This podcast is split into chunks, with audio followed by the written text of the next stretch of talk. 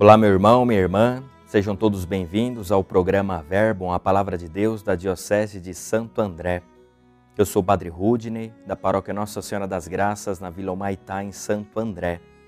Este programa chega até você pela TV Mais e pelas mídias sociais da nossa Diocese.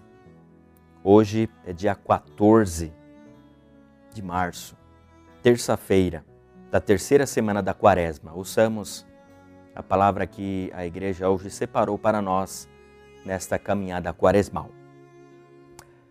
Naquele tempo, Pedro se aproximou de Jesus e lhe perguntou: Senhor, quantas vezes devo perdoar o meu irmão que pecar contra mim? Até sete vezes? Jesus lhe respondeu: Não lhe digo até sete vezes, mas até setenta vezes sete. Por isso, o reino dos céus é como um rei que decidiu acertar as contas com seus servos. Começando o acerto, apresentaram-lhe um que devia dez mil talentos. Dado que ele não tinha como pagar, o Senhor ordenou que o vendessem, junto com a mulher, os filhos e todos os seus bens, para pagar a dívida. Mas o servo caiu aos pés do Senhor e suplicava-lhe de joelhos: Tenha paciência comigo que eu lhe pagarei tudo. Então o Senhor, enchendo-se de compaixão por este servo, o soltou e lhe perdoou a dívida.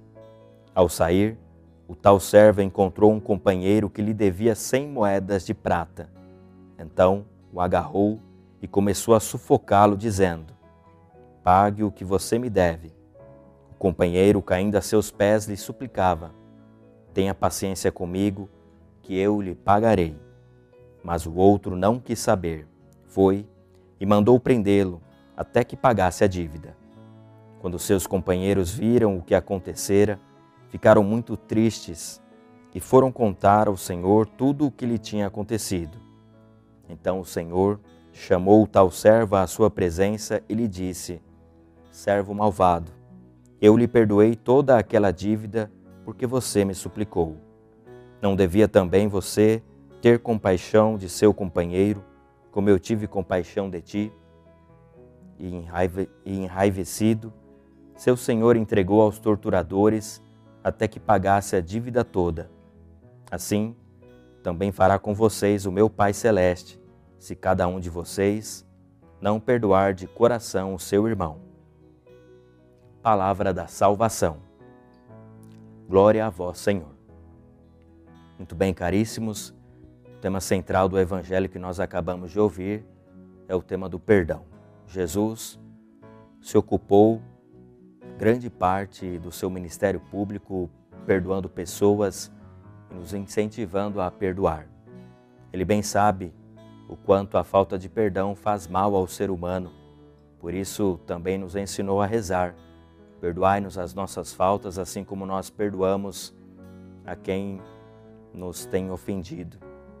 Perdoar, portanto, não é uma opção para quem quer viver bem, para quem quer ser feliz, para quem quer seguir Jesus.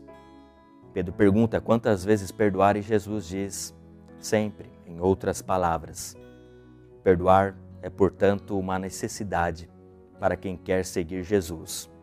E contando esta parábola, Jesus diz que, do mesmo modo como nós somos perdoados, também devemos perdoar.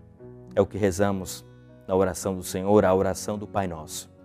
Por vezes, algumas ofensas que nós recebemos ou que oferecemos aos outros são tão profundas que precisam de tempo para serem cicatrizadas, curadas de fato.